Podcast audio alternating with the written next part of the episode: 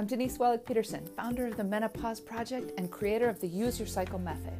I've been a personal trainer for the last two decades to hundreds of women, helping them through hormonal disruption, perimenopause, and menopause, coming out on the other side, celebrating their strength, their health, and their wisdom.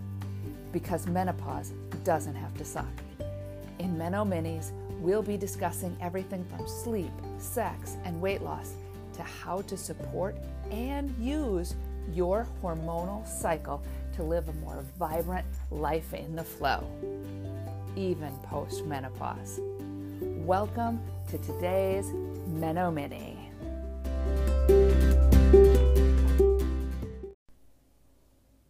Hey, how's everybody doing today? Today is part of the Use Your Cycle series on nutrition. First, I'm going to start with a quick 60 second case study before we dive in. I just got an email from a client on the Use Your Cycle method, and she has just started and she has only gotten through the basics that we are going to cover today.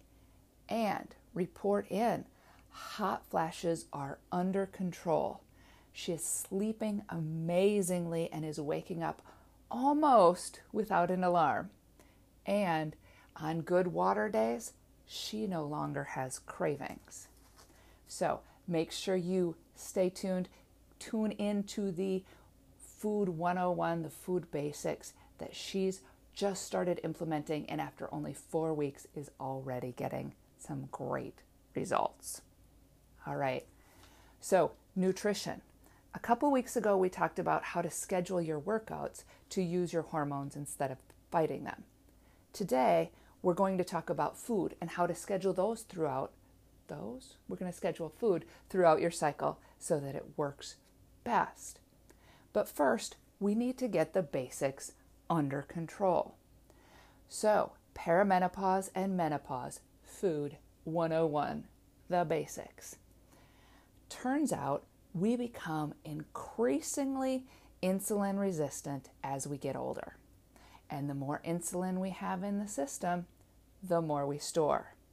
So I like to focus on additions. So I'm going to give you three main additions to your nutrition in order to start improving your perimenopause and menopause experience. Number one is protein a minimum of 100 grams daily if you're perimenopausal and 125 grams minimum if you are postmenopausal. This is backed by science, ladies. This is a minimum amount of protein daily. Or if you are more muscular, one gram of protein per pound of lean mass, whichever is more. Okay, so minimums 100, 125 grams. Okay, what does protein do for the body? It helps increase the energy. It helps your brain function and concentration. It helps you to sleep better. It helps you with weight loss. It helps you with muscle maintenance and gains. Because if you are not actively gaining muscle, you are actively losing muscle. So, by making sure that you get enough protein every single day, that's going to help maintain the muscle mass that you already have. And protein should be the first bite at every meal. This helps to stunt the insulin response if you were to have, you know, a bite of donut first. Okay? Now the reason I start with protein is because it is a huge huge dial mover, ladies. And often when I'm sitting across the desk from someone in the gym, a lady that's gone through menopause and we start talking about her food, I find quite frequently that women tell me or they, they believe they are getting 100 grams of protein a day. But when we talk through what they ate yesterday or the day before, we usually discover they're eating closer to 50 or 60 grams of protein. So we really need to increase that first and foremost. Second, food basic fiber, veggies especially cruciferous vegetables, at every single meal. How much a day? 8 to 10 cups of vegetables every day or a pound. Like, seriously, that 8 to 10 cups sounds like so much, but if you go get out a pound bag of frozen vegetables, it's not nearly as much as you think. Well, maybe it is at first, but that's your daily goal. Why? Because it keeps you regular. So excess toxins and estrogen don't recycle through your body. Cruciferous to support your liver. So, as we get into perimenopause and menopause, more estrogen is dumping into your system. And while estrogen can be a good thing, too much of a good thing, hot flashes, night sweats, brain fog, right? So we want to make sure we only use that estrogen once. So we want to get it pushed through. Why cruciferous? Because your liver is having to deal with all of the toxins and all of the extra estrogens going through your system. Your liver, yes, is a detoxifying organ, but let's support it, not keep it all backed up with a backlog of work to do because all we're eating is is donuts and we put bad shampoo with lots of sodium lauryl sulfate, right? So support your liver with the cruciferous vegetables. That's kale, broccoli, cabbage, cauliflower, um, Brussels sprouts, right? Find a way that you like them and get them in. Just by doing steps one and two, eating your protein and getting your fiber, you will significantly reduce your cravings. Number three, water.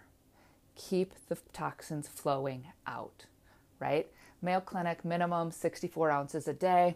I would encourage you one ounce per pound of body weight, right? So for a lot of us, that's closer to 100 gallons, 100 gallons, oh my gosh, 100 ounces a day, right?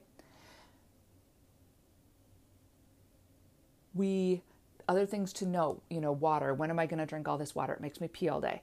I, I like my coffee, whatever. Things to keep in mind. We are more sensitive to caffeine than we think, and it promotes cortisol, which means fat storage. We are also more sensitive to alcohol than we think. Often the carbs of the alcohol are what's waking us up at 1 a.m. And finally, you're dehydrated. We often misinterpret the thirst signals as hunger. So when you're feeling hungry but you've just eaten, drink a big glass of water and pause. If you're still hungry, then go back to the protein first, okay? Only after you have these basics in place does it make any sense to go further. All of my Use Your Cycle Method clients start with the basics. Let's face it, if you're only getting 60 grams of protein a day, and I like I told you, I see this a lot, you're going to get far more benefit from the additional 40 to 65 grams of protein than worrying about chicken or beef. So get this in check first. And let's talk about using your cycle, right? Let's say, like my client that I talked about at the beginning, you've gone through the basics. You, you've got that 100 grams of protein under control. You are easily eating a pound of vegetables a day and you're drinking plenty of water. How then do we use our cycle? If you've been following the series, you know that every single week you are hormonally and biologically a different woman showing up, right? Now, a reminder hormones flow through the month. They are not a sharp corner kind of thing. So, days here are approximate that I list. And the more you know, the more you can customize to you. Okay? The idea of the use your cycle method is that the main hormones, estrogen and progesterone, are supported with different foods better. Your body requires different foods at different times, and if you've got goals, you'll get there quicker if you use the system your body already has in place rather than reinvent the wheel. Think I'm full of it? Ever been on a diet and one week you drop three pounds and the next week you eat all the same things and you gain those three pounds plus back? That's your hormones reminding the you that biologically and hormonally you are a different person this week. Adjust accordingly. So here we go. Week one and two, Frisky Fiona, Shira, Sherry. They are in the estrogen phase. Remember, at the beginning of week one, the estrogen is pretty low and starts ramping up toward the end. Okay. So, more important is, I don't know, more important, just support it in general, right? Step number one seed cycling. we want to help detoxify the extra estrogen. So we're going to use pumpkin and flax seeds to help. Because again, too much of a good thing, no good. With seed cycling, we're looking at raw, unsalted seeds, one to two tablespoons total, right? Um, if you are allergic to pumpkin seeds, don't worry about it. Just focus on flax seeds. If you have diverticulitis, don't do this at all, right? Um, and we're it's, it's easy, right? You can just plop them on a salad, you can put them in a shake, or you can just have it by the handful, right? A tablespoon isn't that much. Just try to be consistent with the time of day, and that's that. It's simple and it's gentle. It's not Advil. Okay? Also, during the estrogen phase, the first half of the month, weeks one and two, your body runs a degree or two cooler than after ovulation. So, we support the estrogen with cooling foods. This means not just cool temperature beverages like ice water, which is also good, but also Eastern philosophy cooler foods. Things like shellfish, pork, and duck with dill or rosemary, mint or cardamom, right? Keep the heat down. Doesn't mean raw, doesn't mean chilled foods necessarily. Again, it's that Eastern philosophy. Other things to note during the estrogen phase, your digestion is running on full tilt. Eat lots of raw fruits and vegetables for that fiber. Salads are great at this time. And finally, these two weeks, your body loves to run on carbs. It is fueled best by carbs, especially the high quality kind like sweet potatoes and quinoa. If you're looking to lose some weight, carb cycling really works well during the first couple weeks of the month. Contrast this now with the last two weeks of your cycle after ovulation. Weeks three and four, laid back Leona, Yoga Yavan, they show up. So at this point, at the beginning of week three, estrogen starts to dramatically drop and progesterone is on the rise. So we want to get that switch happening a little bit quicker, a little bit more fully. The seeds um, are sunflower and sesame, and they promote progesterone production. Same as the estrogen phase, raw, unsalted, one to two tablespoons a day on your salad, in your shake, by the handful. Check your teeth afterwards, right? Now, we know that ovulation, at ovulation, our body temperature, our basal temperature rises a, degree or so. So we want to support that temperature change by switching to hot water or at the coolest room temperature water. Skip the ice this half of the month.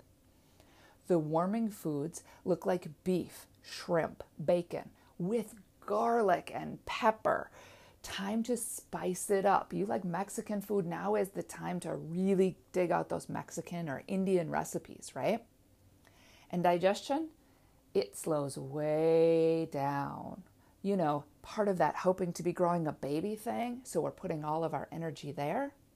So cook your fruits and vegetables. I would trade out my salad for a big old stir fry or a big pan of soup, right? Vegetable based, yada, yada, yada. Also, this half of the month, your body eh, doesn't really like to run on carbs quite so much. It actually prefers fat as its primary fuel source. So, if you're looking to lose weight, these are the weeks to let your body use that stored fuel by incorporating a fasting day each week. Alert, alert, alert, alert, alert. This is not like a water only fast. It is a super modified fast for women because water fasting is equal to stress in the body, which means store it all, right? So make sure you get more details on that if you decide you're going to fast. One other really interesting thing to note during the progesterone phase your body needs an extra 200 to 500 calories daily. Remember, need more energy to grow baby. So, this PMS cravings, is it actually cravings? Or is it just you need more food? We get to the end of week four, rinse and repeat. We're back to week one. If you are postmenopausal, mark your calendars for these shifts to happen every couple of weeks. It's that easy. I normally encourage people to not try to incorporate all of the things at once, and by all means, start with those basics. where are you going to start with? Let me know in the Menopause Project Facebook group or shoot me an email. The links are both in the show notes. Until next time.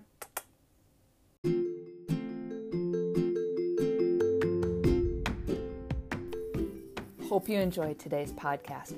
Thanks for listening. It would mean a ton to me if you left a review or passed this podcast on to your best gal pals. And hit subscribe so you don't miss a single episode. If you have any questions, be sure you join the Menopause Project on Facebook. Until next time.